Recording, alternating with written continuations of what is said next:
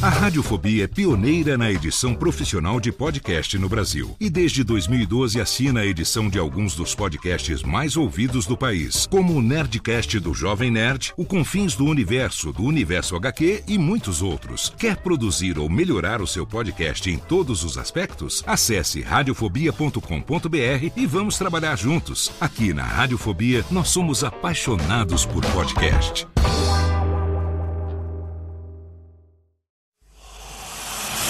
Emoção. Emoção. Aventura. Aventura. Suspense. Suspense. Mistério. Mistério. Você vai. Você vai se cagamba Alô, pessoal do Radiofobia. Aqui quem tá falando é o Celto Melo. Aqui fala Buzz Lightyear. As melhores entrevistas com os melhores humoristas. Você só encontra no Radiofobia. Oh. Tira daí, moleque. Vai assistir o programa da Xuxa. Radiofobia 500 jardas. Dublado nos estúdios da TVS. Ah, é o Radiofobia! Nunca na história das internet se viu um programa onde as pessoas mijassem tanto de dar risada. Se você quer uma coisa diferente no que diz respeito aos podcasts, entra no site do Radiofobia. Radiofobia, radiofobia, radiofobia, radiofobia. Radiofobia.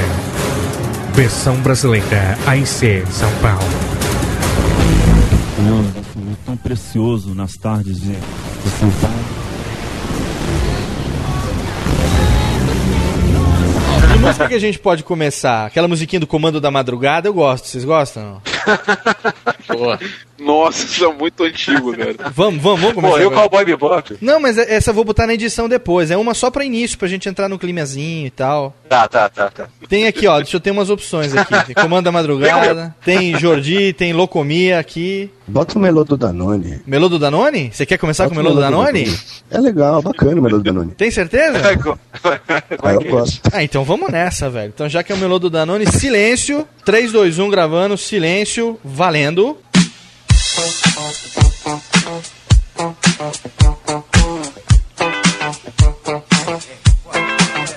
Oh, what you gonna do? You wanna get down? Tell me. Oh, what you gonna do? Do you wanna get down? Oh, what you gonna do? You wanna get down? Oh, what you gonna do? You wanna get down? Tell me. Get down on it. Get down on it. What's it get down on it? Ah, Agora é a gente. Get down on it. Come on now. Get down on it. It. Olha a bagunça, olha a bagunça. Mas hoje tá uma maravilha. Saudações, ouvinte desocupado do Radiofobia. Sim, senhoras e senhores. Estamos começando nesse momento o programa dos mais malucos que você já ouviu. É a temporada 2010 dos programas inéditos do Radiofobia. Eu sou Léo Lopes, o gerente desta Michórdia, e é com orgulho nas minhas tetolas que eu trago pra você hoje um programa sem pauta, um programa sem pé nem cabeça. Mais um programa que traz convidados do mais altíssimo garbo e elegância, não é mesmo, Lauritinho? É, negos, tá bom, hein? Eu tô bem, cara, muito bem. Começamos o ano numa alegria, como diria meu vizinho, numa alegria muito contente, porque nós conseguimos reunir aqui uma equipe. Meu amigo, eu vou te falar um negócio. Eu vou dançando, dançando a melô Danone. Quem pediu pra gente começar com essa melódia foi o nosso convidado hoje, uma pessoa especialíssima. Uma pessoa que nos últimos tempos não gravou podcast nenhum, já teve experiência no passado, mas no passado recente ele se tornou um fã, um maluco, desocupado desta Michórdia. Por culpa de Guilherme Briggs, que eu não vou falar nada mal dele, porque ele não está aqui para se defender, vamos receber hoje. Ih, caramba, quem que tá entrando? Vamos, como diria Chagrinha, vamos receber hoje no Radiofobia que toquem os tambores, que a selva anuncie a presença barbuda, careca e hum, habilidosa de Leandro Caracciolo, meu amigo.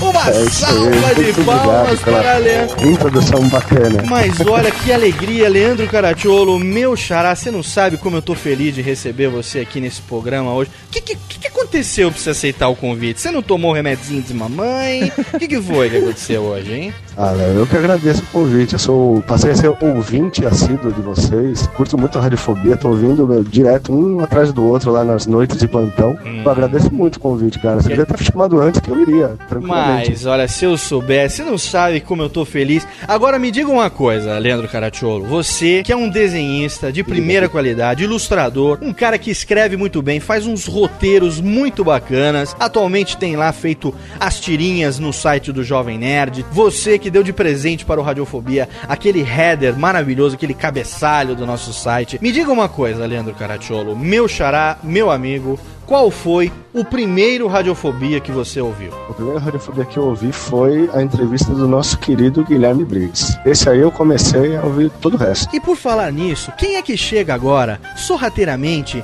no cantinho do seu fone de ouvido? Quem, quem, quem? Quem será? Guilherme Briggs, senhoras e É senhores. isso aí, é isso aí. Vim com a alcunha de Jorel dessa vez. Porque aí está meu filho. É. Qual o nome do meu filho mesmo? É Caléu. Ah, Carlinhos, Calel! Calel! É isso, dando, pai. dando entrevista aí pro rádio. Rádio. Qual o nome do programa? Do programa? pai. Isso! Vai lá, tô escutando você, filho. Comendo amendoim. Passou o piriri, passou? Melhorou já? Tá bonzinho, tá? Oxa! Ô, ô, ô, ô, ô!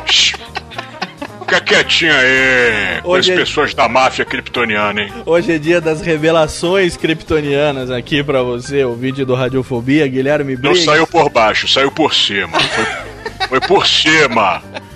Mais dignidade, por favor, e elegância. Obrigado. Vamos, vamos gravar com dignidade, vamos agora botar uma trilha elegante. Uma trilha... Oh, desculpe.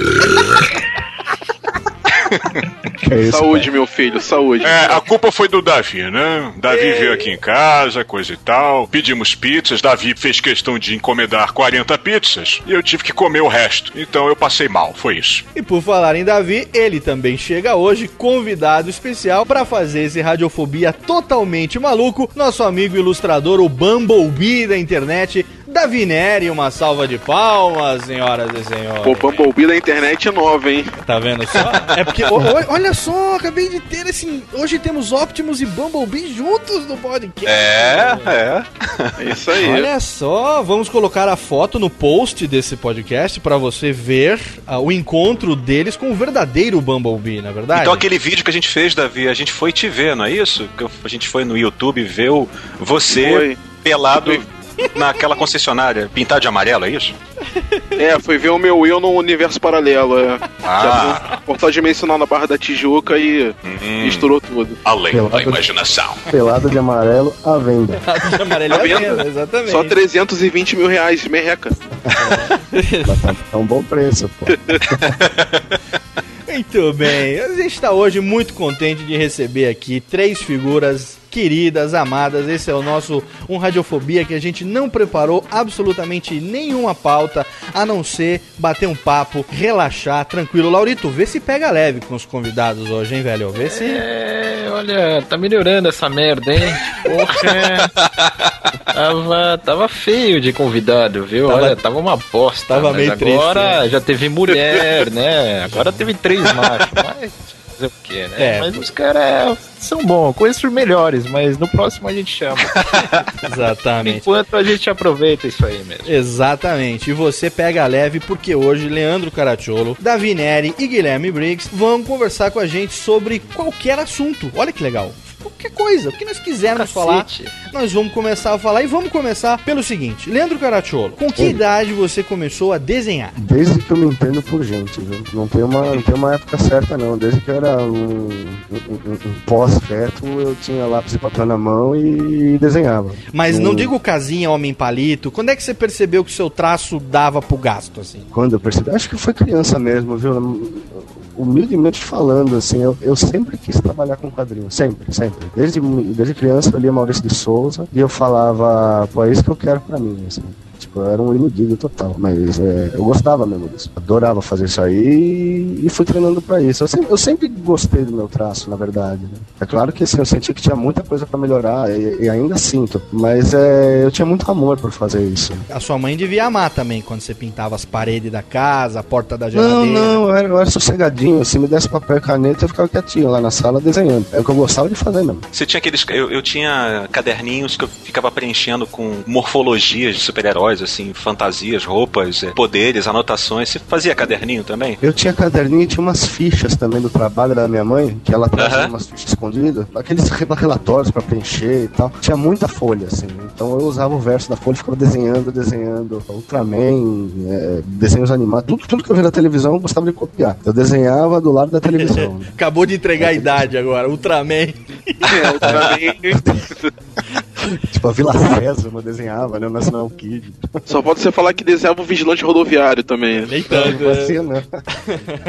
Essa época era boa, sabe? Porque a gente não tinha como. Não tinha internet, então a gente desenhava os personagens pra guardar. Tipo, a gente fazia Ultraman, Spectreman, pra ter uma fichinha dele, porque não tinha revista, não. Não tinha model sheet, né? É, e não tinha, assim, artigo pra você guardar. Ou... Então você desenhava e guardava como se fosse uma relíquiazinha. Trocava com amigos. Era uma época muito, muito interessante, né? Eu tava pensando justamente isso, porque é o seguinte, quando eu desenhava as historinhas lá, enquanto tava passando o desenho, quando o desenho acabava e começava, sei lá, vale a pena ver de novo, o Jornal da Tosse, a gente queria continuar vendo o desenho, então a gente eh, desenhava a, a continuação do desenho que tava passando É, na nossa cabeça. é isso a gente aí. queria mais, né? Era, Exatamente. Era a nossa ferramenta mesmo. O negócio que eu fazia muito quando era pequeno é eu gravava o desenho da TV, aí depois passava no vídeo e quando eu chegava numa cena em que eu pudesse desenhar um personagem de corpo inteiro, eu dava pausa e ficava desenhando pra meio que fazer um model sheet meu, sabe? Model Sheet o que que é? Não é um modelo de merda não, né? O que que é Model Sheet?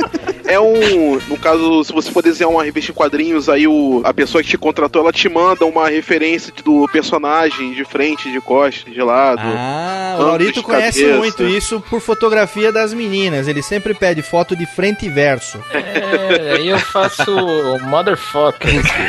Laurito, mas e aí, Davi? Você fazia isso e guardava? Como é que era isso? Guardava, guardava. Aqui em casa, inclusive, eu volta e meia eu levava bronca da minha mãe que a gaveta tava entupida de papel, que era todo, de tanto desenho que eu fazia. Eu tô me vendo em vocês, é igualzinho, a mesma E, coisa. e o meu pai, ele reclamava que eu, se eu deixasse o vídeo, o cassete parado durante muito tempo, quer dizer, no pause, é, estragava a cabeça do vídeo, né? E depois de cinco minutos ele desligava sozinho, né? É, é, o é, videocassete exatamente. dava.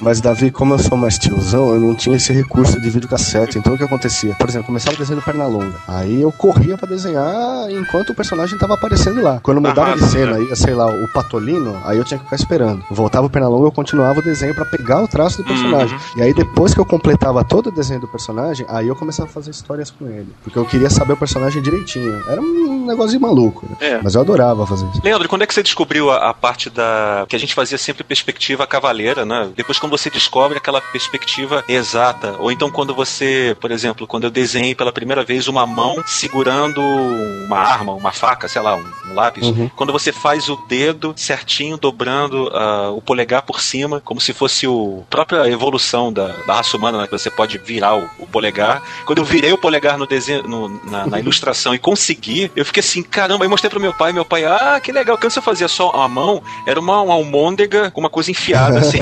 Depois eu consegui fazer os dedos dobrando em perspectiva e fechando. Isso foi a descoberta do fogo pra mim. Esses momentos eu nunca mais esqueci. Quando eu consegui acertar as alturas, né, do nariz, olho, quando rotaciona, o- a orelha fica um pouquinho mais pra cá. Como é que você foi descobrindo isso? Com que idade? Como é que conta essa experiência? Olha, eu me lembro que uma vez eu tava vendo o Daniel Azulay. Eu não sei se vocês assi- vocês assistiram esse Nossa, o Daniel? Azulay é Eu fui muito nossa época. entrevistado por ele. Eu fui entrevistado pelo Daniel Azulay. Eu tinha 10 anos de idade. Cara, outro dia eu vi ele caminhando lá no, no Leblon. Ele continua Oh. a mesma coisa que ele era Igualzinho, na né? década de 80. É, parece que ele bebe formal todo dia. Igualzinho, eu vi num site um tempo desses a foto do Daniel Azulay e eu não posso. Agora vocês acabaram de fazer um grande favor pra mim, os três.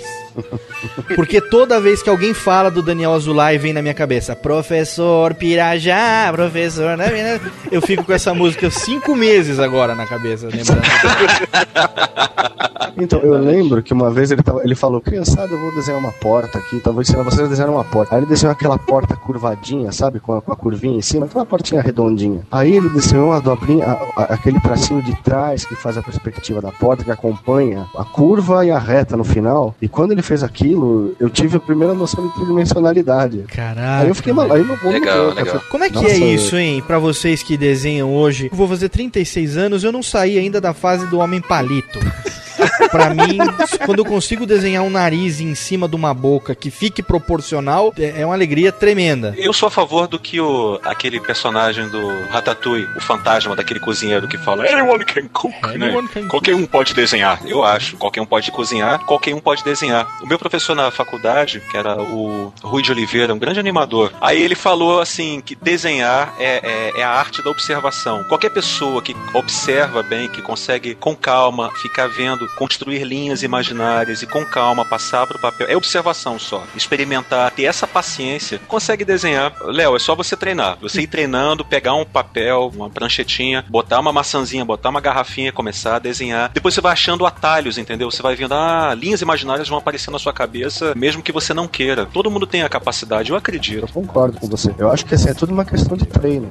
Como a gente Uhum. desenha desde criança, a gente não parou de desenhar. Quando eu era moleque, eu até desenhei uma época, assim, porque o Kessa não pôde estar aqui hoje, porque ele tá se recuperando de mais uma, uma cirurgia na perna. Vamos desejar melhoras pro nosso querido Kessinha, nosso companheiro aqui. Melhoras pra ele. Radiofobia. Melhoras Kessa, do que essa. eu, eu tô incentivando. Melhora logo, porra. Ele falou que até ele falou que até de você ele tá com saudade, pra você ver como ele tá chateado. É, ele tá, tá usando uns negócios fortes, hein? Coitado. Até de você ele tá com Drogas, saudade. mano. Não, ele não usa drogas. A única droga que ele usa é o radiofobia. É um ano já. que tá. O médico manda parar, mas ele não consegue. Quando a gente era moleque, né?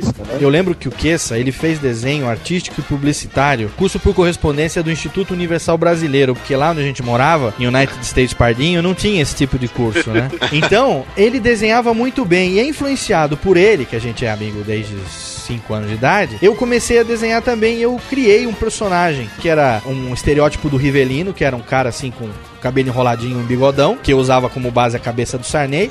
E aí eu criei a família, criei o Riva Boy, o amigo do Riva e tal. Mas assim, sabe um traço tipo Adão e Turrus Garay, assim? Aham, Um traço assim Aham. bem escalafobético. Eu sei que eu tentei um tempo atrás desenhar de novo, não consegui desenhar nem o nariz do, do, do- bichinho de novo. É Aproveita, pena, né? aproveita a amizade com a gente, porque é, os amigos eles catalisam. Eu tinha um amigo meu é, chamado Eric, que ele era genial. Ele fazia escultura, desenhava e pintava. Caraca. Mas ele fazia cada coisa, ele comprava. Foi através dele que eu conheci a argila, que eu comecei a pintar também, a fazer escultura. Mas o Eric era impressionante. Uma vez ele fez o- uma cabeça de Frankenstein em argila, ele fez todos os detalhes, fez as, as ranhuras, fez as rugas, fez cabelo escorrido, aquele Frankenstein do Boris Karloff, né?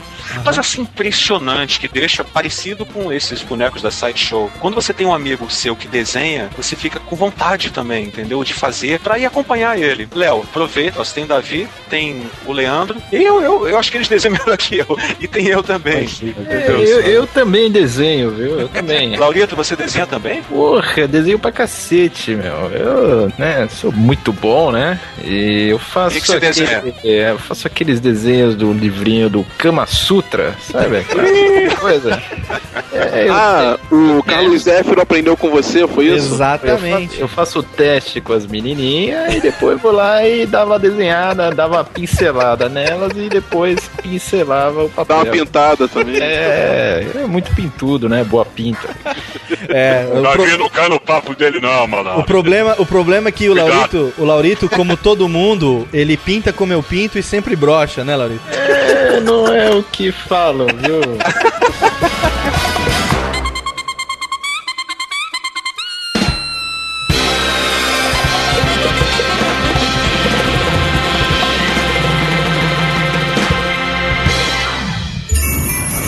Radiofobia.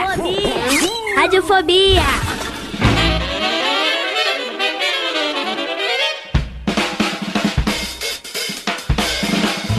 Em que momento que desenhar como hobby ou como brincadeira, se torna algo que você possa levar adiante ou pelo menos seja algo digno de se apostar profissionalmente, assim. Quando eu tinha 15 anos, eu comecei a fazer um curso de desenho. O, o meu professor de desenho, ele sempre me incentivou muito e tal. O Oberg na época tinha um jornalzinho que aí ele publicava as tirinhas dos alunos. Aí eu fui para fa fazer faculdade de desenho industrial. Aí na faculdade mesmo se trabalhava muito com, com desenho e com ilustração e foi, e foi levando, sabe? Foi uma coisa que a, a vida acabou me levando, entendeu? Não vou dizer assim, ah, teve um momento específico que não, vou levar profissionalmente. Foi uma coisa assim que foi acontecendo naturalmente. Todos os trabalhos que eu me envolvia, eu procurava botar alguma coisa de ilustração minha, entendeu? O que o Guilherme contou pra gente na entrevista, e também a gente sabe, a gente que é amigo, e ele também várias vezes já citou isso, que quando ele foi na, no Sindicato dos Atores, lá no, no Rio de Janeiro, na, na época que ele tava Ah, é. pleiteando o DRT, o, O Registro registro, Profissional né? de Ator, ele levou junto a pastinha de desenho, e era algo que fazia parte dessa veia artística, né? Então, isso acabou ajudando também, não foi, Guilherme? Pra mostrar pras pessoas que você fazia arte como um todo, assim, não só dublar ou interpretar, mas era algo que fazia parte da sua vida, né? É, Eles rasgaram os desenhos todos. na- Ah, não, isso foi na realidade paralela. Perdão. É, Terra isso? 2. Tá maluco, Foi na? Terra 2, foi na Terra 2. Perdão. Ah, é Essa é verdade. o que? Guilherme Briggs bizarro? O que, que é isso? E você anda assistindo muito Fringe. Nem assisti.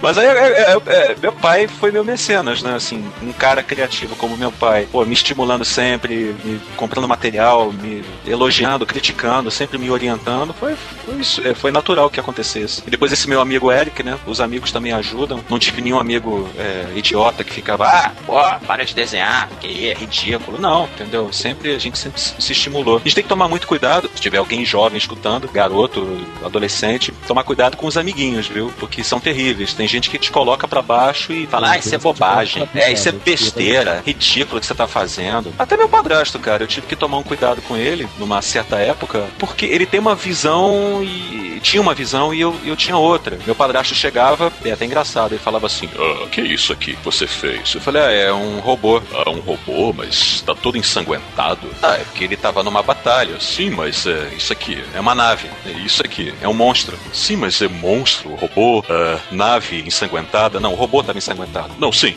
mas é, nave, robô. É, pra que isso? Por que você não desenha uma marina? ah, desenha um abutre?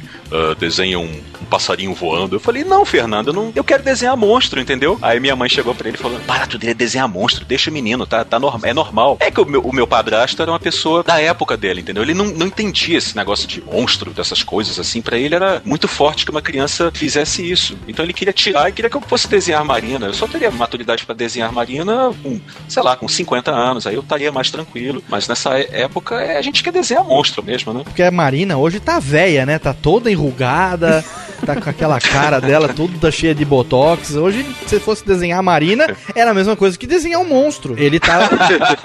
Ô, Leandro, você teve alguma coisa? Você teve alguém que, que te botava pra baixo, assim, que criticava, alguma coisa assim? Tinha, tinha. Minha família botava pra baixo. Não, não porque eles não gostavam, é que eles achavam que não dava dinheiro mesmo, sabe? Eles falavam, sabe, ah, já, vai, vai fazer outra coisa, né? Isso aí é hobby, não é uma coisa que, te- que vai te dar dinheiro. Mas, assim, é o que me faz feliz, né? Então, assim, eu sempre tive uma dificuldade de, de deslanchar no negócio, né? Tanto que eu comecei a fazer essas coisas agora, né? Comecei a mostrar o trabalho. Pra mim, o ponto-chave foi na época em que eu decidi que eu queria trabalhar com alguma coisa relativa a desenho na minha vida, sabe? Custasse o que custasse. Peguei minha pastinha de desenhos e liguei pra tudo que era jornal, editora, pegava o trem, o metrô aqui perto e ia fazer entrevista.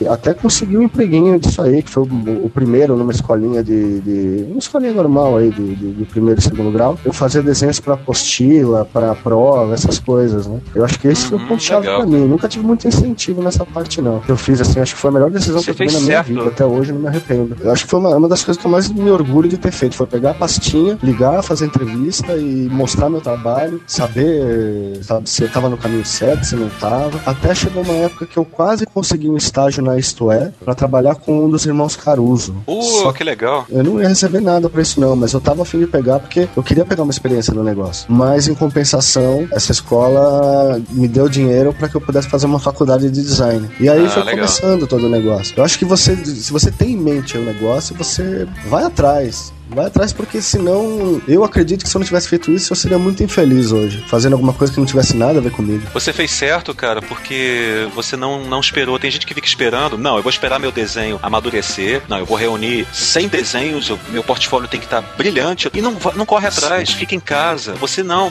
Você acreditou, entendeu? Isso é importantíssimo. Vai, enquanto você tá amadurecendo o seu desenho, corre atrás. Vai numa, numa, numa editora, vai numa, eh, sei lá, num, num lugar que você saiba que precisam de ilustração para estampa, para qualquer coisa, cara. Qualquer coisa é trabalho. Aí você vai fazendo o quê? Uma rede de contatos. Você vai conhecendo mais pessoas que vão te indicar para outras coisas, para outras coisas, entendeu? Não pode ficar Exato. parado. Isso, você fez, fez a coisa certa, exatamente. Muito bom. Eu sinto um alívio hoje por, por olhar pra trás e ver que eu fiz isso aí. Né? Esse negócio que você falou de, de desenho, do desenho nunca estar perfeito é uma coisa que, que atrapalha muita gente. Viu? Tem muita gente que fala pra mim: pô, você desenha, que legal, eu desenho também, mas eu não, mas eu não sei, eu tenho, não- ainda não sinto segurança em mostrar. Eu, eh, você não pode deixar isso te atrapalhar. Sabe? É, você tem que claro. fazer, Não, faz não o pode. desenho, termina o Não, desenho. é, Leandro, o, publica, o cara lá. tem que acreditar nele, né? Tem que acreditar no taco dele, né? É, eu acho assim, existem muitos desenhistas bons hoje, basta você pegar lá o DeviantArt, né? Aham, é isso aí, meu, lá, lá tem muito desenhista bom, tem muito desenhista que, que me dá uma surra, sabe, no meu estilo, até porque assim, eu considero que o meu desenho é um desenho que resolve problemas. Eu não me acho, não me considero um baita desenhista, mas eu acho que, assim, para aquilo que eu me proponho a fazer, assim, ele é um recurso que eu tenho pra contar as histórias que eu gosto de contar. Sabe? É, eu sempre acho que eu acho que o, desenhista é aquele cara que consegue passar a- bem a história, a emoção, a sensação da coisa. Você pega, por exemplo, um desenhista como o do Snoopy, né? O, o, o Schultz. O Schultz, isso. O Charles Schultz. Caramba, o desenho dele é simples, é, é- é limpinho, aquela coisa. Ele passa a ideia perfeitamente. Você pega o desenho do, É, o- do Calvin o Haroldo. Milor, né? Aham. O Milor. É, o Gui também, o, o do Crambe também, o, o traço do Crambe é um traço, assim, todo meio porco, sabe? Mas ah, ele consegue passar. O Robert Crumb, aham. É, o Robert Crambe. Mas assim, a- as histórias dele são ótimas, cara. Eu gosto muito de uma linha de pensamento que eu ouvi um dia do Frank Zappa, que ele falou: existem muitos guitarristas que são melhores do que eu, mas só eu faço aquilo que eu faço. Bem por aí mesmo. Ele tem um estilo dele, ele tá satisfeito com isso e com isso ele cria. Você viu o É, Enfio? Lembra do, vocês lembram do Enfio? Claro, Sim, com sim. certeza. Então, o Enfio, o que, que ele fazia? É, ele pegava os personagens, o traço dele, ele falava, pô, eu desenho mal pra caramba. Não, não desenha, porque ele conseguia passar com aqueles traços, aqueles rabiscos, uma, o espírito, isso que eu tava procurando a palavra, ele tinha um espírito, você sentia que aquilo tava vivo. Isso que é importante, ele era um visionário, entendeu? Você é também, Leandro, mesma coisa, tá vivo, tem alma, aquilo tem alma. Agora, não adianta você pegar um puta desenhista, o cara fazia um milhão de texturas, de sei que, e pintar. Eu vejo muito isso no DeviantArt, né? Aquela coisa arte pela arte. E não tem alma. Teve um concurso no DeviantArt agora, é, foi recentemente, que era sobre o bem e o mal. Aí eu vi de- pessoas fazendo desenhos assim, parecia até rococó, com airbrush, com isso, mistura de estilos, um anjo se degladiando com um demônio saindo das profundezas com todas as texturas possíveis, em 3D, em aquarela, em tudo. E eu, a grande parte eu não vi alma. Agora eu vi alma em coisas simples, como por exemplo um cara que pegou um garfo e fez um, como se o garfo fosse um tridente, fotografou ao lado de uma, um ovo, desenhou uma asinha de, de lápis assim num papel, entendeu? Uma coisa simples, mas que a ideia. Ou então traços mais simplificados, mas que tem, expressam muito melhor a, a ideia. Eu acho que cai, tem muita gente que vai isso na arte pela arte, entendeu? Olha como eu faço, olha como eu desenho bem, olha, eu sei todas os. Sim, mas aquilo ali é só um corpo bonito sem alma. Eu acho que o ponto é o seguinte, né? a gente não tá defendendo aqui que as pessoas não evoluam o desenho. Eu acho que tem que evoluir sempre, né? O desenhista ele, ele tem que buscar isso constantemente. Mas você tem que se preocupar com, com a alma do negócio. Você tem que se preocupar em, em transmitir alguma coisa que não seja só desenho. E eu vejo muito desenhista bom, muito desenhista, sabe, que destrói mesmo. Mas eles estão preocupados com a técnica, né? Eles não estão preocupados É. em contar a história. Uma vez eu tava falando pro Léo que eu assisti uma palestra do desenho do, do Angeli que fa- Aham. ele falava justamente isso. Ele fala, pô, existem muitos bons desenhistas de quadrinhos hoje, mas eles não são quadrinistas, eles são É. ilustradores. Né? É, não- É, isso aí. Você pega um Laerte, né? O Laerte é um deus. O Ele é um Laerte gênio, é um gênio. é um gênio, ele é um gênio. O Laerte só parou de desenhar mais recentemente porque ele perdeu o filho dele. O filho dele faleceu. Ele então entrou ele em um ficou... processo depressivo, eu acho. É, Foi. tadinho, cara. Ele é uma pessoa muito sensível. Uma pena, né?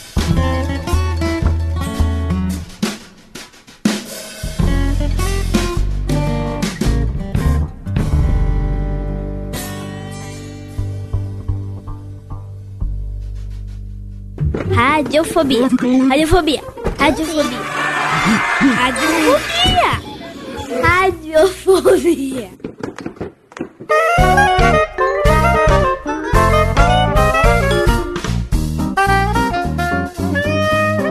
Vocês acham que desenho e humor estão tão ligados assim, conectados? Eu acho que é por causa da própria raça humana. Tem uma frase do Nietzsche que ele fala que ele nunca levou a sério um professor ou um mestre que não risse de si mesmo, entendeu? Não leve a sério um mestre que não ria de si mesmo. E uma frase do Woody Allen que eu acho sensacional, que ele diz que Deus é um excelente comediante que se apresenta toda noite para uma plateia que morre de medo de rir dele. é, exato, é muito legal. É inerente da raça humana o humor, né? É, da, da- eu acho que é uma das, das grandes dádivas da raça humana é a criatividade, que é o poder da criação que Deus tem e nós ganhamos de nosso Pai, e o humor, entendeu? O É mais humor fácil expressar o humor através dos traços? Eu acho que sim. Pelo menos pra mim, assim, quando eu comecei com o blog Nanquim na Unha, eu fui por essa.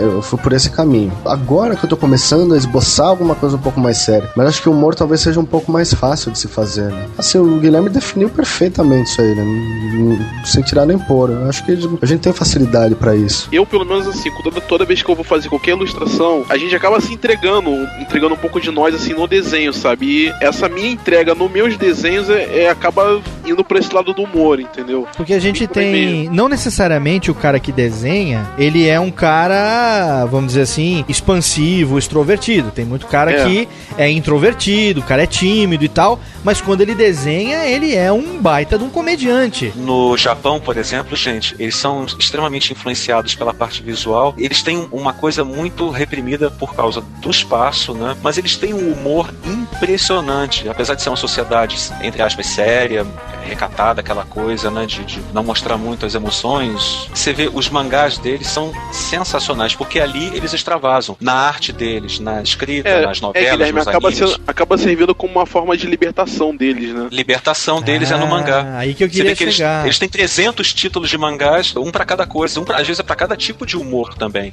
E por isso que o humor deles é tão sanguíneo, né? Tão aquela coisa, aquela gritaria, aquela Às vezes não precisa nem de texto, né? Assim, só a imagem por si é uma comédia, assim, é uma coisa realmente é interessante isso, uma forma de extravasar aquilo que o cara às vezes não tem como fazer de outra maneira. Então, uma ferramenta muito É. eficiente, vamos dizer assim. E eles codificaram tudo. Vocês veem que na aquela gotinha, né, que é você está é, É, constrangido, sim, sim, sim. o nariz sangrando, excitação sexual, um cogumelozinho que sai assim da boca. É. É sensacional, entendeu? Não tem como uma sociedade avançada como a japonesa, né, que é uma sociedade extremamente avançada visualmente, não desenvolver o humor também. É, lembrem que o, homem é o único animal que ri, né? Tem que aprender a rir um pouco mais, Lauritão.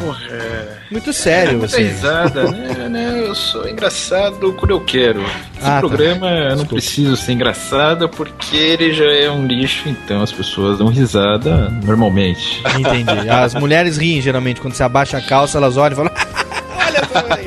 É, depende, viu? Olha, às vezes acontece a idade.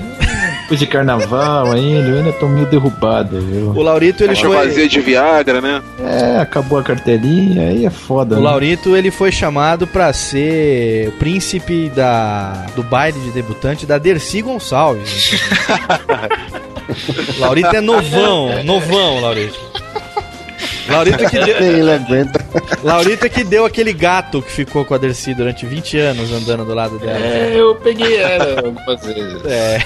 Ela é gostosa. viu? E humor na internet, meninos? Vocês que estão aí antenados, a gente vive brincando, né? Eu faço podcast, o Guilherme faz podcast também lá com a galera do Nerdcast, o pessoal do Jovem Nerd. Tem o Teatro de Bonecos, o Davi tem o Devianarte dele também, Caracholo também, desenhando lá no, no- no- no Jovem Nerd. Como é que é é essa parada que a internet veio pra encurtar essas distâncias e hoje não dá pra gente se ver fazendo mais nada fora da internet? Como é que é isso no trabalho de vocês? Davi, como é que é pra você? Olha, o, Léo, foi pra mim é um negócio que, pô, não, dá nem pra dizer assim, foi um divisor de águas muito grande, sabe? Porque antigamente a gente tinha acesso só a, a material impresso e tal, e muitas vezes a, essas coisas, por exemplo, você ter um, uma revista do Robert Crumb, alguma coisa do Serpieri ou do Milo Manara, enfim, era um negócio muito difícil de ter, sabe? Hoje em dia, meio minuto de busca no Google, você acha tudo que você precisa, entendeu? Então, foi um divisor de águas muito grande. Caratiolo, como é que você começou a usar a internet como forma de expandir ou de fazer o seu trabalho ficar mais conhecido? Eu acho que assim, é a magia de, de se publicar o negócio para que todo mundo veja, né? A gente antigamente só tinha a mídia impressa para fazer isso, ou, ou, outra, ou através de editoras ou através de fanzine. Eu nunca publiquei fanzine na minha vida, não tenho experiência para falar sobre isso, né? Cheguei a publicar alguma coisinha ou outra em jornal, mas em jornais é, pequeno jornal de bairro, essas coisas, né? Mas com um blog, por exemplo, aí que eu tive espaço para poder divulgar para o maior número de pessoas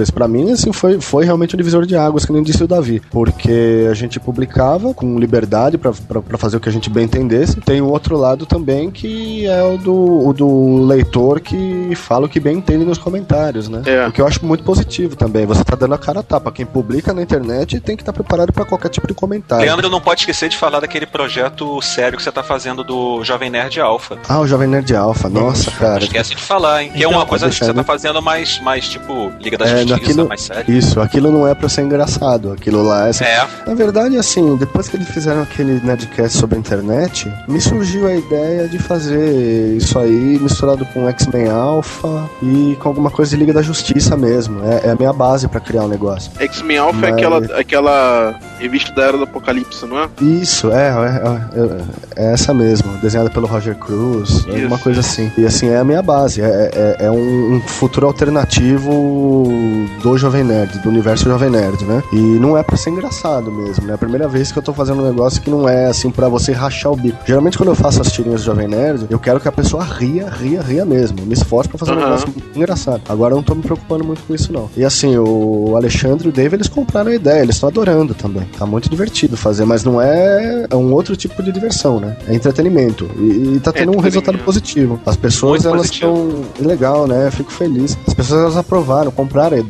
Elas estão querendo saber o que acontece no próximo capítulo. E isso deixa a gente muito feliz, nossa senhora. né? saber que o pessoal comenta, quer saber o que vai acontecer na semana que vem. O pessoal entra no Twitter e elogia, fala, ah, que legal, putz, tá super criativo. Nossa senhora, tô. Eu tava conversando até com o Dave ontem, falei, nossa, eu tô adorando fazer isso. Tô, tô curtindo muito, muito, muito, muito. Pô, legal. E legal que a internet te dá também essa possibilidade do feedback, né? Se por um Uhum. lado tem esses trolls de idiotas que ficam só criticando e aí é só você ignorar e aprender a não levar muito a sério, por outro lado tem também essa questão do feedback positivo que permite você saber quantas pessoas gostam de você, o pessoal que te acompanha, que nem eu tô acompanhando também lá o projeto do, do, do Jovem Nerd Alpha. E na segunda tirinha, que é aquela onde o Ellis está preparando a luva e de repente eles chamam e aparece aquela figura de costas com duas espadas e termina perguntando: vale na cara?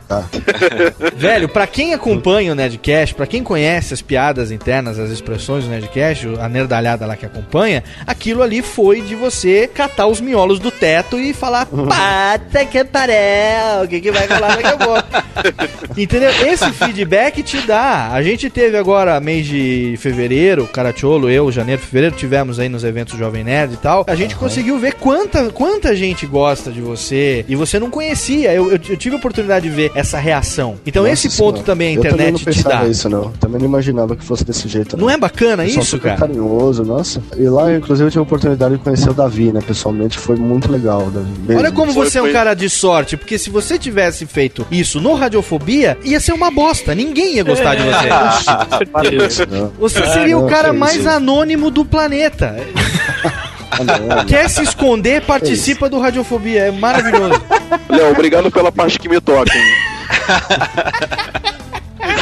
hein? Mas, mas o ponto, né, Léo, é que lá o, o clima tava tão bom, né? Um negócio tão gostoso, né? Tipo, uma, uma confraternização nerd do bem, né? Pessoal Guilherme, você tá começando a perceber que tem gente do bem também, porque você, uma época, cometeu interneticídio, cometeu orcuticídio, e agora, de uns tempos pra cá, devagar e no seu ritmo, você tá voltando e tá aprendendo a lidar de novo com isso. Você tá, vamos dizer assim, reiniciando um relacionamento com a internet, né? É, foi, foi. Tive alguns problemas porque agora com a ajuda de, de amigos, né, eu tô começando a, a entender um pouquinho melhor como lidar com a internet, né? Porque o meu problema é que eu trato as pessoas como se elas não fossem avatares, entendeu?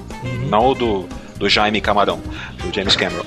Mas assim, pessoas reais, eu trato as pessoas como pessoas reais. E as pessoas na internet, elas incorporam os avatares delas e atacam você ou fazem coisas bizarras que eu não entendo, que eu não faria como outra pessoa, entendeu? Então Nem isso todos, me incomodava mas muito. tem muito, né? É, então eu, eu, eu, eu, eu trato as pessoas de forma real. Uhum. Então o cara chega, é, pá, você quer? Falei, ô, mais educação, rapaz, que isso? Eu, hein? É como se o cara chegasse na casa de você e fosse agressivo e tudo, você fala, que isso, menino? Calma. É, não aceita crítica. Eu falei, não, não aceito falta de educação. É, não aceita falta de educação, olha lá.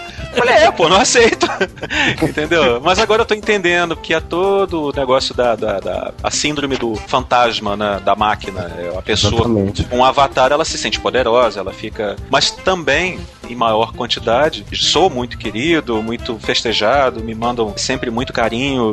E, e eu tenho que pensar sempre nisso, pensar nos amigos, nas pessoas que são carinhosas comigo, que gostam do- das minhas besteirinhas, da minha- do meu teatrinho de bonecos, e não ligar para as pessoas que querem botar a gente para baixo. Né? É nesse Que é a sentido. grande maioria, né, Gui? Porque, assim, se você for ver proporcionalmente, o número de pessoas que gosta, gosta de você é muito, muito, muito superior ao, a, a meia dúzia de troços que te enche o saco. Não tem comparação, É, sabe? verdade. Ignora essa meia dúzia e aproveita assim, o carinho que todo o resto dá pra você. Né? Acho que é a melhor coisa Uhum. mesmo. Sobre os trolls, né, isso foi uma coisa que eu aprendi fazendo na NOC. No Jovem Nerd, eu tomei, muita, tomei, tomei umas pauladas no Jovem Nerd, né, de, de comentário. Mas, assim, é, se você produz coisa pra internet, você percebe que um, um sujeito que entra no comentário com um nome falso e fala, achei uma merda. Assim, você, você se lembra de toda a noite que você virou fazendo aquele negócio, além do seu, do seu trabalho né, dia a dia, pra publicar, pra alegrar as pessoas, pra entreter as pessoas. E você olha um comentário desse, você fala, pô, isso é muito pequeno, isso não. É, Leandro, e, e tem o seguinte, inclusive, isso aí, a nossa Constituição mesmo fala, né, que, eles, que todo mundo tem direito a, a se expressar,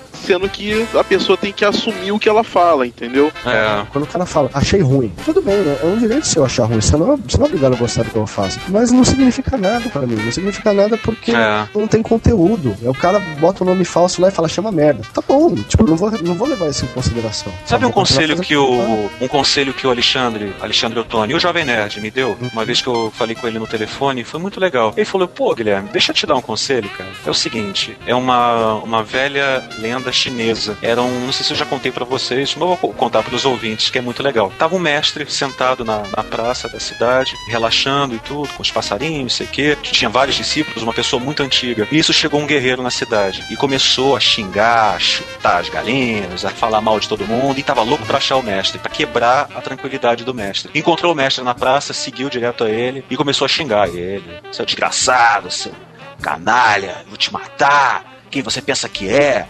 Seu escroto, tudo, todas as, tudo que vocês possam imaginar que as pessoas atacam a gente na internet, o cara tava falando lá. Enfim, o mestre não fez nada, simplesmente olhou pra ele, voltou a olhar para as montanhas, para os pássaros, respirou fundo, esperou o cara gritar. O cara vociferava mesmo, chegava perto, quase batendo no mestre, gritando, gritando, gritando, o mestre impassível. Nisso o cara cansou, lógico, né? Depois de uma hora gritando com o mestre, foi embora. Xingando também. Ah, seu covarde! Ah, não fala nada! Ficou mudo de repente, né?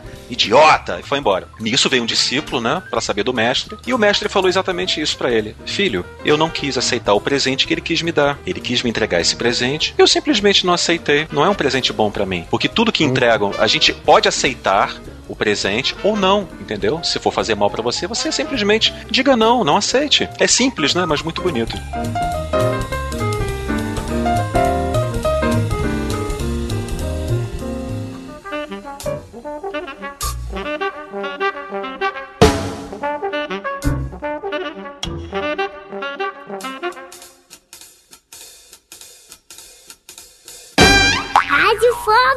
Radiofobia! Radiofobia!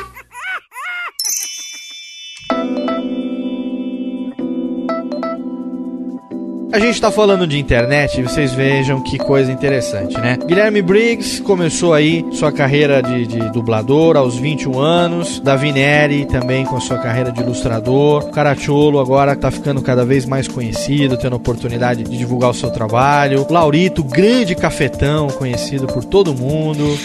É. Pessoa Porra, obrigado, viu? né? Que a gente vira e mexe vê ele aí no programa do Almauri Júnior, apresentando suas novas é, investi os seus investimentos no mercado de, caf é, de cafetinagem, de café. De café, eu É, falei cafetão, café, eu quis dizer porra, produtor é. de café, desculpa. Enchendo a cara de uísque também, né? Produtor. Eu já fiz muita dublagem também, viu? Ah, é mesmo, Laurito? Vocês sabem. É, porra. vem. Você já fez dublagem? Muita. Cinema mudo, então ele fazia um sucesso com a dublagem dele. Porra, né? Pulou de motoca no precipício. Fez, não, o, da, o Laurito é da época que se dublava filme pornô no Brasil. Isso, exatamente. É, sabia, Porra, fazia sabia. muito. Fiz muita porno chanchada também, né? É, né? É, porra. Mas o que- cacete. Tinha que dublar depois, né? Pra... Aí ficava aquele delay espetacular, né?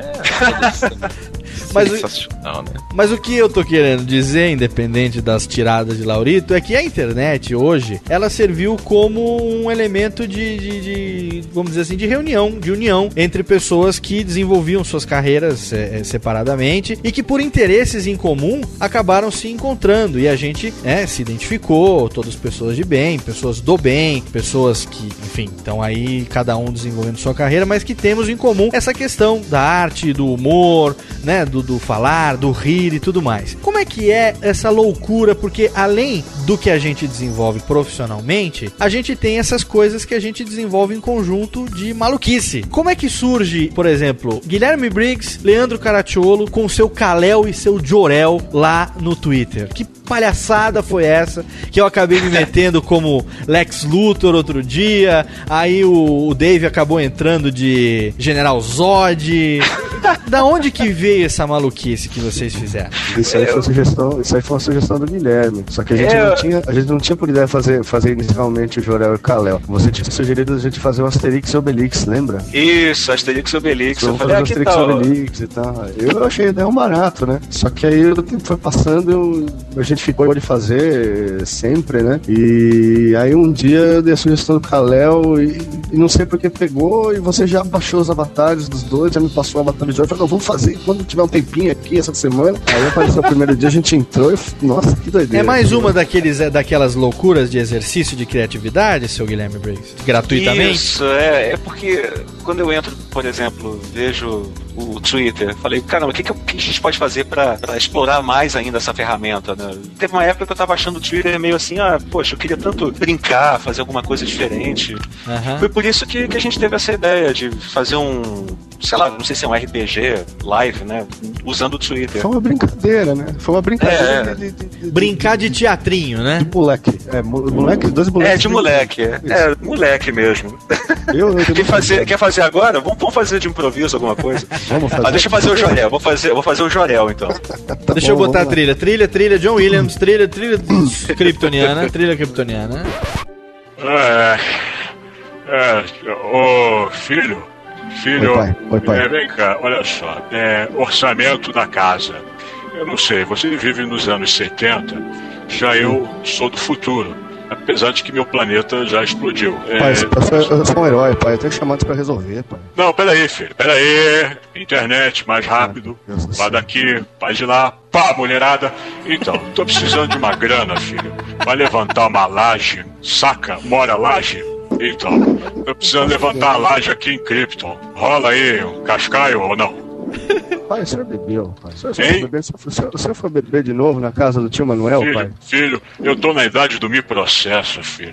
Entendeu? É o que me resta nessa vida, nessa vida pingada, a minha, é encher os cornos mesmo, entendeu? Pai, pelo amor de Não Deus, tem. o senhor vai falar da laje. O senhor, o senhor é uma gravação, pai. Tá, tá bom, não é pra laje. É pra comprar mesmo. De, pô, 10, 10, 10 réus, por favor. O senhor tava pedindo a birita pro meu amigo Autobot. Não faça isso, pai. Coitado dele. Eu já, já bebi muita gasolina nessa minha vida, filho. Sabe, no, no desespero. Já mamei muito do Bumblebee, mas tô largando dessa vida. Que isso? Muito bom, muito bom. É mais ou menos assim. Muito bom. A gente Aí a precisa... gente troca. Vai lá, agora eu quero ver você fazer o Jorel, vai. Começa. Alô, alô, meu filho? Meu filho, tudo bem com você? Oi, pai, tudo bem? E aí? Só um instantinho, peraí, peraí, peraí, pai, só um instantinho, peraí. Oi, Bruce, Bruce, não é meu pai. Senhor tá falando aquele vagabundo de Gotham de novo, meu filho? Que é isso? Não, só, só um instantinho, pai, que eu tô no vivo a voz, ele tá ouvindo também. Não, Bruce, Você meu pai. Meu pai aí, meu filho, é ele é vagabundo, meu filho. é vagabundo, mas, é, enfim, ele é um herói, né, pai? Ele. É maloqueiro, meu filho. O que, que é isso? Para com isso. Ele, ele, ele nega realce pra mim, meu filho. Ele é assim, é assim mesmo, Bruce. Não, tchau, tchau. Depois eu te ligo. Tchau, manda um beijo no Rob. Enfim, ô pai, o que, que é? O que, que é? O que, que você quer? Você tá falando com esse rapaz aí, olha. Conversa com aquele robôzinho amarelo lá, que é seu amigo. É, é um garoto mais legal, não é, não é que nem esse cara de Gotham, não. É uma figurinha esse cara aí, viu? É pederasta, viu? Saí do personagem, não aguentei. Eu gosto quando você fala filhoto. Filhoto, né? Filhoto. O que, é isso? Alô, alô, alô? Oi, oi. Senhorita Tecmaker, consegui, consegui, consegui, Alex. conectou, conectou, conectou. Alô, alô? Vou, vou pegar, o- vou pegar o, jo, o, o Jorel, pega o Alô? Calhau de volta. Vai. Alô, alô? Ó o pederasta, cara. Cristalzinho vagabundo. Deixa eu ver o que, que esses caras vão estar falando hoje aqui. No... Ô filho, você não deu um pescotapa na cabeça desse vagabundo aí, não? Raindrops Porra. falling on my head. Ah, olha, viu, pai? Esse daí é. Olha aí o Interferência. Gene Hackman de Madureira. Dando interferência. Ô, dando interferência, dando interferência. Alô? Tem Alô? fazer. Pizza, pizzaria? Pizzaria, alô? Ah, vai comprar Austrália, rapaz. Ah, Austrália na quentinha pra você, topas? Aí coloca um filezinho, filezinho de Japão e coloca uma pitadinha de Rússia. Aí você enfia na goela abaixo. Vem com, com bacon, por favor, com bacon. Ele passou dois filmes tentando realizar o mesmo plano, bom. conseguiu nenhuma das vezes. Nem o Kevin Space deu jeito, né? É, a única coisa que dá pra dizer sobre isso é epic fail. Epic fail, com certeza. Muito bom. Que, tem alguma ferramenta que possa ser feito com plateia, que as pessoas possam entrar e ver as coisas acontecendo, interagir? Como é que é? É, a gente usou um. Tinha um, um site que eu descobri lá que você. A gente fez uma brincadeirinha que as pessoas entraram na sala e depois eu fechei a sala. E foi engraçado, porque foi como se elas fossem, fossem zumbis, né? né, Leandro? Ah, Aí elas entraram, interagiram, foi muito engraçado. Ah, é, foi aquele, aquele chat lá, isso mesmo. É, é. Ele fechou e falou: vou pegar um, vou pegar um aqui, vou pegar um aqui. Aí subiu da vida. E olha, ele tá armazenado. O nosso papo tá armazenado, ele não, não, não se apaga. Oh, entendeu? bacana. Então eu posso ligar ou desligar, entendeu? E se eu entrar agora lá e ligar, a gente pode conversar, brincar e fecha, e fica armazenado. Fica um broadcast, né? Assim, eterno. Eu tinha entrado como Bumblebee, inclusive, não foi? É, Bumblebee, é, foi muito engraçado. Ah, e o, o Leandro vai fazer depois, quando ele puder, tiver tempo, vai fazer também uns quadrinhos também. É, não esqueci As não, aventuras de Calhau e Joléu, né? É, Família Krypton. Família El. Ah, é muito gostoso. A gente se diverte, mas a gente dá muita risada na máquina. Assim. As pessoas não percebem, mas olha, como eu choro de rir aqui no Twitter. Humor escrito, né? Humor, você escrevendo assim, É, claro. é, e 140 caracteres, no caso, no Twitter, era uma. Aquilo é uma, uma arte ninja, né? Porque é difícil. Não, é legal porque você exercita o texto, você exercita a capacidade de síntese, você tem que ser engraçado em poucas palavras, e tem que já dar o gancho, né? Deixar a linha solta É, pro próximo vir amarrar. Desenvolve o raciocínio rápido também, né? É bacana isso, né? Pra, pra... E com as pessoas falando, ah, Vou te dar um follow, hein? É. Vou te dar um follow, vou te dar um follow. Ah, vou te dar o Brock. É muito bom isso. Ah, mas esses aí. Tu, é, ah, tu, não gosta, sim, tu não gosta de Twitter? É? Dá o Brock, dá o Brock então, pô. Essa galera aí dá meia lua, soco e abraço. Faz do Brage, dá o Brock, pô. Ai, meu Deus do céu, muito bom esse papo, hein? Laurito, você. Você também usa Twitter, né, Laurito? É, eu tenho aqui. Tô aprendendo, né? Eu tava vendo Bosta. que você só segue mulher. Que história é essa, velho?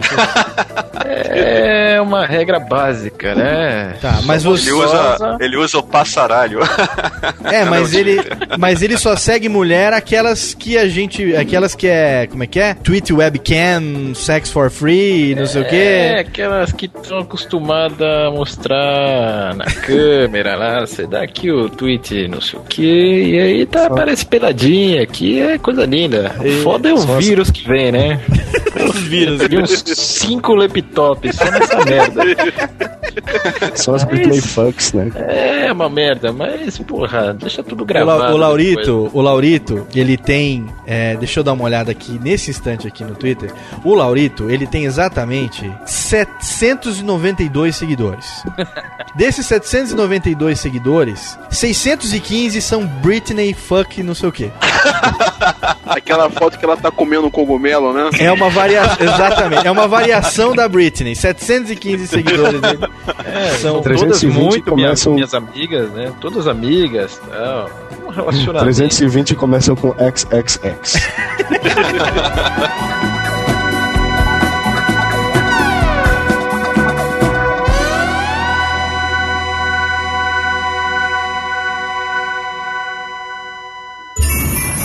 Radiofobia. Radiofobia.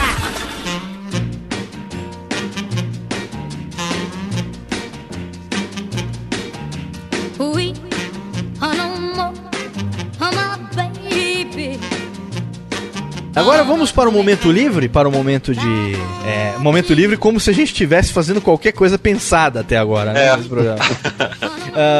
vamos falar sobre o quê? Vamos, fazer desafio? Vamos fazer desafio? O que Vamos. O que vocês Vamos. gostariam de fazer? Vamos brincar um pouco então. Davi Neri, lance um desafio nesse momento. Desafio. Ih, mano. Todo mundo sem inspiração para fazer desafios hoje? Caratiolo, você, o que, que você, você quer falar o quê? Vamos lá. Aqueles desafios do Djalma, animais que não começam com P. Ah, ó, esse é bom, hein? Ato que faz ui, ui. Ato. Vamos então para, para é, frutas que não. Ah, é, que não começam com o quê? Animais que, que não começam Animais com que C. não começam com P. Com C. É. Oelho. Coelho. Aquele que come enoura. Aramujo. Elenterado. Alopsita. Avão, porra. Com C, porra. Ah, com C. Caralho. Vamos, vamos jogar stop nesse momento? Vamos jogar stop. Cigarros com a letra M. Não pode, cigarro. É, Alboro. Alboro. Eu vou falar um agora que não existe mais, é Imister. E Mister. Ah, e Mister. né? Nossa, Meu pai jogar stop. isso. Que, é, vamos, vamos- esquecer disso porque todos nós paramos de fumar. Sete meses sem fumar, agora no dia 20. Ah, parou de fumar? Muito bem. Muito bem. Graças a Deus. Parabéns a todos envolvidos. Em compensação, É fumamos por um tempo que vai nos garantir alguns meses no inferno né, quando morrer. né? Acho que sim. Nossa, depois Vamos que o filho ter que- nasce, muda tudo. Ah, mesmo. com certeza, com certeza. É, Mas a vamos, gente, fa- vamos a falar de gente coisa esqueceu de alegre. perguntar uma coisa pro, pro Leandro. Vamos lá, pergunte. Como é que você faz o desenho por vetor? Você faz com o mouse? Explica isso. Mouse. Como é que é? A velha história do mouse. Eu É. faço com mouse. É, a Mas você faz com de- vetor, né? É tudo vetor, é tudo vetor. Eu faço com. Eu desenho tudo no vetor com no Illustrator e depois eu, eu faço a diagramação da história, pinto no Photoshop e, e jogo as letras também no Photoshop. Mas o mais Ô, importante é que eu só começo a fazer isso só. Tio. depois que eu tenho uma ideia na Opa, oi, Ô oi, tio, oi. explica pra mim o que, que é a diferença do vetor, porque não, não faço ideia do que você tá falando. Caramba, uma, uma, uma técnica do vetor? O vetor, o que, que é vetor? Vetor, vetor. Ah, vetor são. o único ah, vetor que eu conheço é o vetor aqui, o, o padeiro, seu vetor o português. Vê se eu tô certo, pessoal. Vet- Vetor são cálculos matemáticos ah, que o computador ah, reconhece como linhas e aí ele preenche a linha e faz 2 mais 2 é igual a 4, é isso? Não, são cálculos, né? O- ele, ele, a imagem pode ficar pequenininha ou grande, ela não perde a qualidade, porque o computador vai, vai compensar isso. Não é, não é isso, Leandro? É isso mesmo.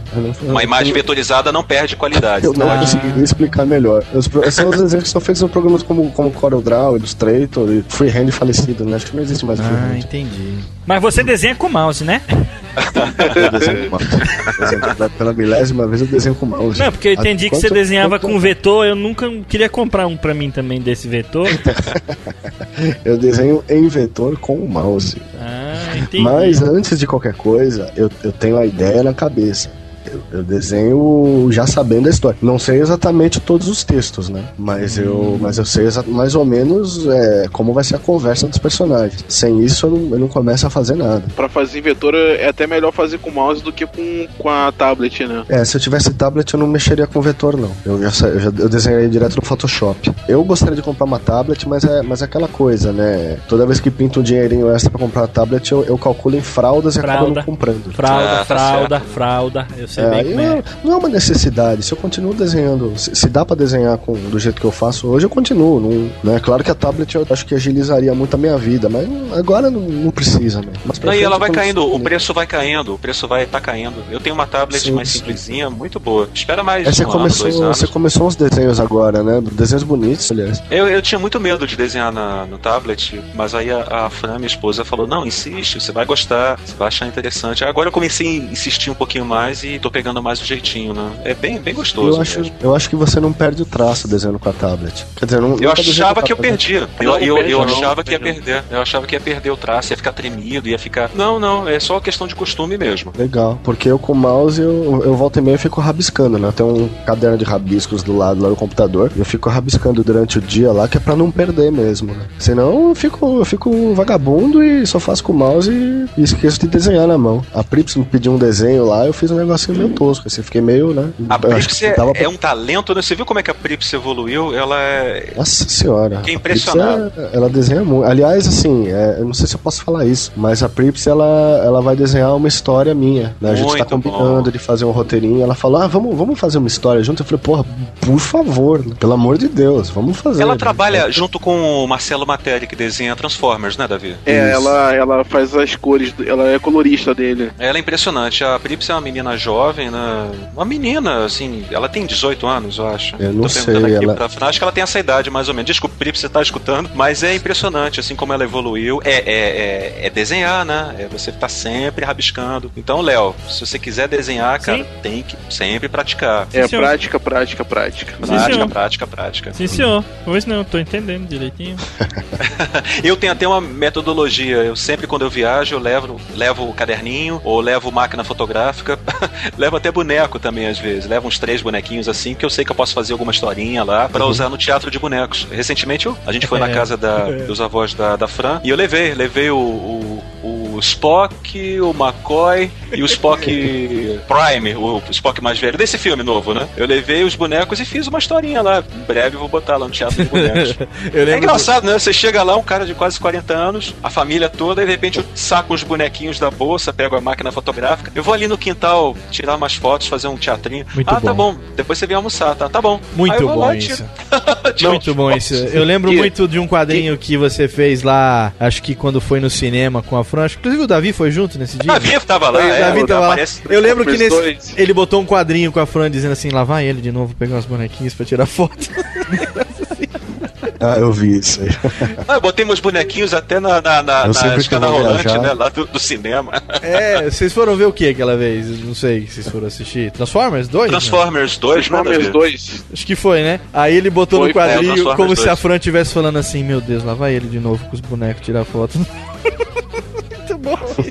A expressão que a Fran faz no, na, no momento é exatamente essa, né? Ela vai ali de novo. É. Muito bom. Eu não tenho vergonha, eu, não, eu perdi a vergonha completamente, sério, porque é aquilo que eu falo. Se chegar uma pessoa, a- uma pessoa da família, aquilo que eu falei do meu padrasto, quer dizer, ele, ele não falou pra, de mal, ele falou de preocupação, entendeu? É um, um cara que me Ah, amava, mas as meu pessoas padrasto. elas, elas não falam isso por mal, as pessoas não falam Não, isso por é. mal. Eles falam porque eles estão preocupados. Preocupados, porque, é. assim, isso, é uma profissão difícil, né? Quantas pessoas conhecem que faz dinheiro com isso? No Brasil, Exato. né? É mu- É muito pouco. Cara, e quando uma pessoa vence a vergonha e, por exemplo, pega um bloquinho de papel, vai até o arpoador ali, senta naquelas pedras, fica desenhando, ou então chega numa pracinha, fica desenhando também, ou quando tá viajando, como eu, leva boneco pra uma viagem, leva o Tobias. Tem um vídeo do Tobias lá em Minas Gerais, lá no- na roça. Eu vou, tô, tô, editando esse vídeo. Ele é conhecendo lá a, a casinha de campo, vendo eh, o milho, vendo o tomate, vendo. é o novo vídeo do Tobias que eu fiz. Eu levo mesmo. E fiquei com as três crianças da, da família, né? Primas da, da minha esposa. Imaginem, três crianças com Tobias. Uma de 15, outra de 7 e a outra de 13. E elas lá mostrando, ah, Tobias, vem cá, ó, o que, que é isso? Ah, isso aqui é o milho, ó, é o milho, ó, que legal. Vamos fazer uma pipoca. Uma delícia, né, cara? É muito bom isso. É legal esse experimento, né? Bacana. Muito bem, senhores. Infelizmente, nosso tempo se esgota. É. nós Temos que ir. Não tem chororô, esse jogo acabou, né? Agora é o seguinte, ó.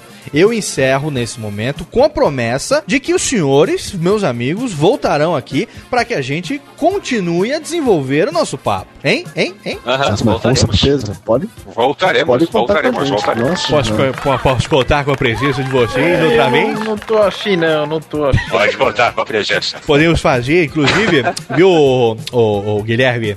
A gente pode até bolar um dia pra Oi. fazer um programa, eu e você, nós dois de Silvio.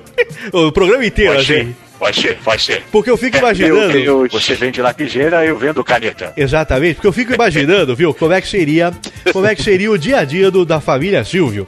Papai Silvio, mamãe Silvio e a vovó Nossa, Silvio. filha Silvia. Exatamente, é bom dia, meu amor. Eu quero meus sucrilhos. É Nós verdade? somos, nós somos clones, fomos criados pelo mestre Sifo Dias. Chico Dias, é, o Capitão Panaca, o nosso Ô guardião. Guilherme, ô, Guilherme, você, você não imitou Tobias hoje? É, vai vender Tobias. Você quer conversar com o Tobias pouquinho? Tobias estava fazendo empadões. É, não, não só de empadão vive o Tobias. Tava atrás do empadão de galinha. É, que eu, tô, eu tô com a voz meio ruim aqui, mas, ô Guilherme, é, o, o Tobias que você faz, pra mim ele, é- ele é uma extensão do Fernando Henrique.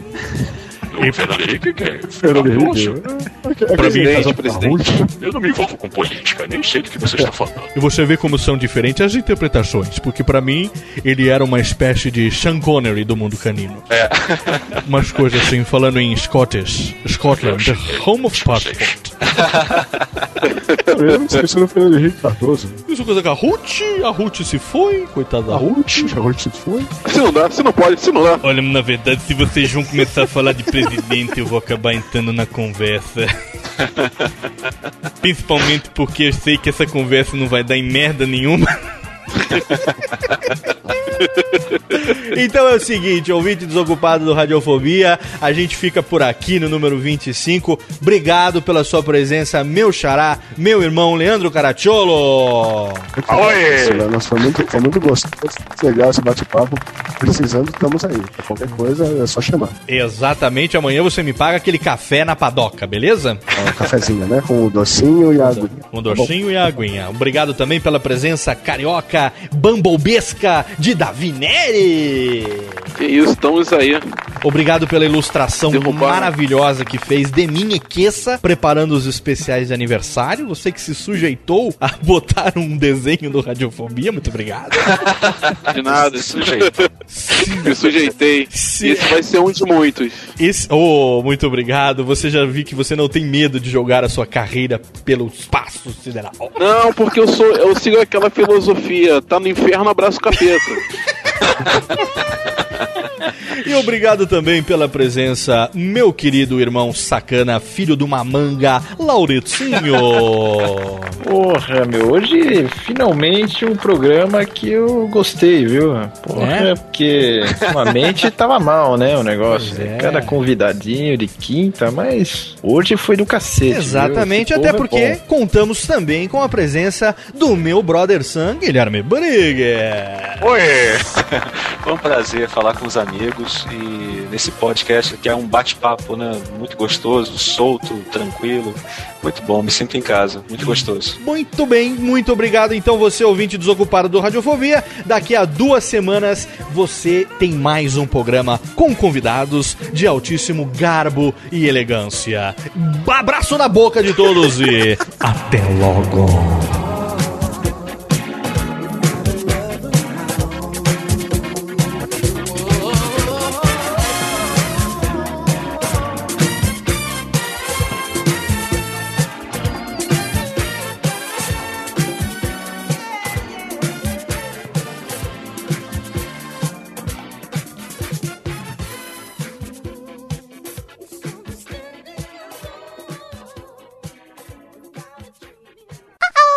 Prontos pra começar. Alguém aí quer dar uma última tossida, último arroto?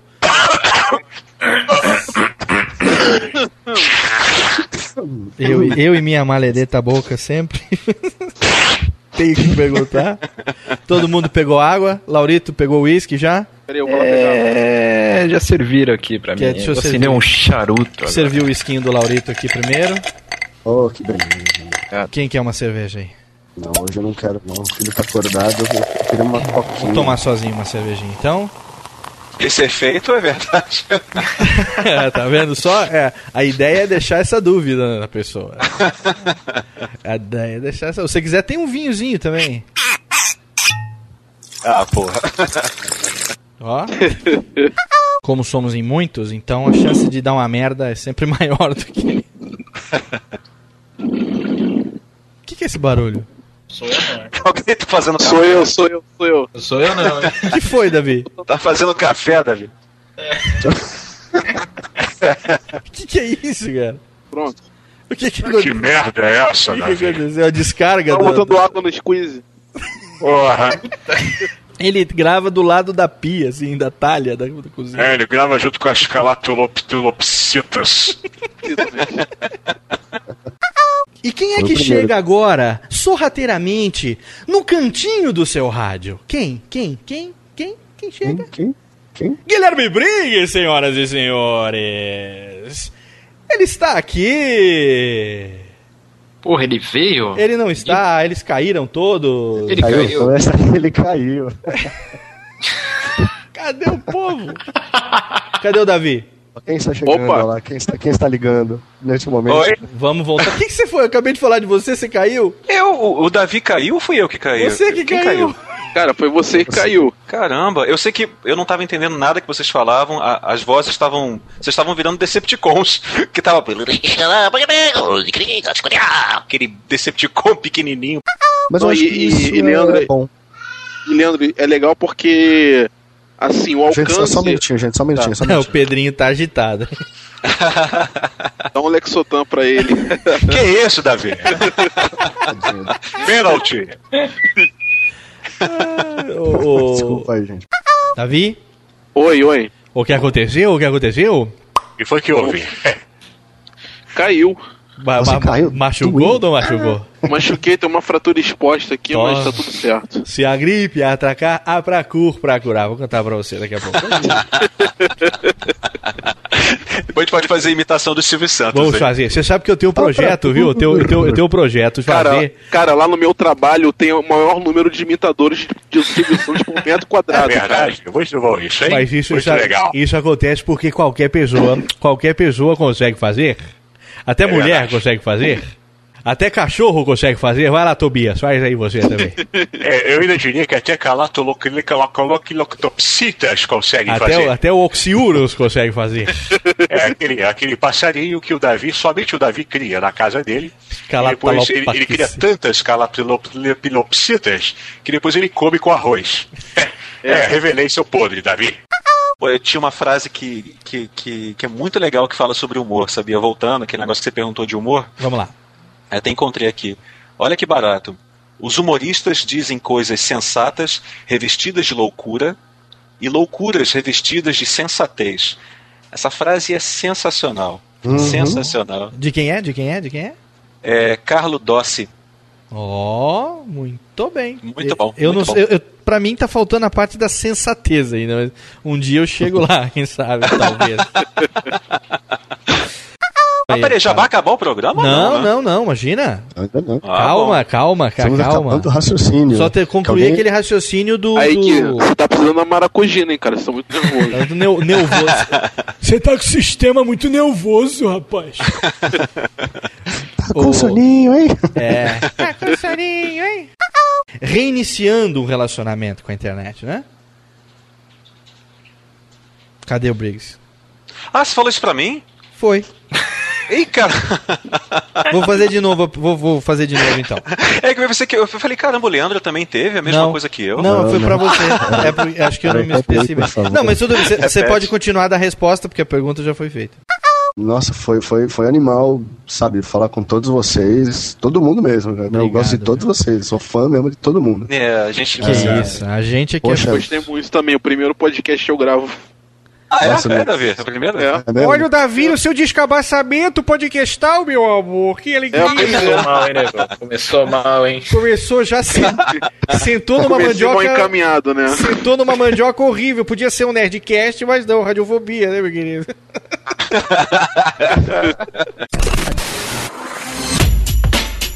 Rádio Fobia. Olá, eu sou Léo Lopes e quero convidar você a ouvir o Pod Notícias, a sua dose semanal de informação sobre o mercado de podcasts no Brasil e no mundo. Um podcast curtinho de 15 minutos com o resumo de tudo que acontece nesse universo do podcast que cresce a cada dia e que chega até você toda segunda-feira às 7 horas da manhã no seu agregador de podcast preferido e também no YouTube. Acesse agora em podnoticias.com.br.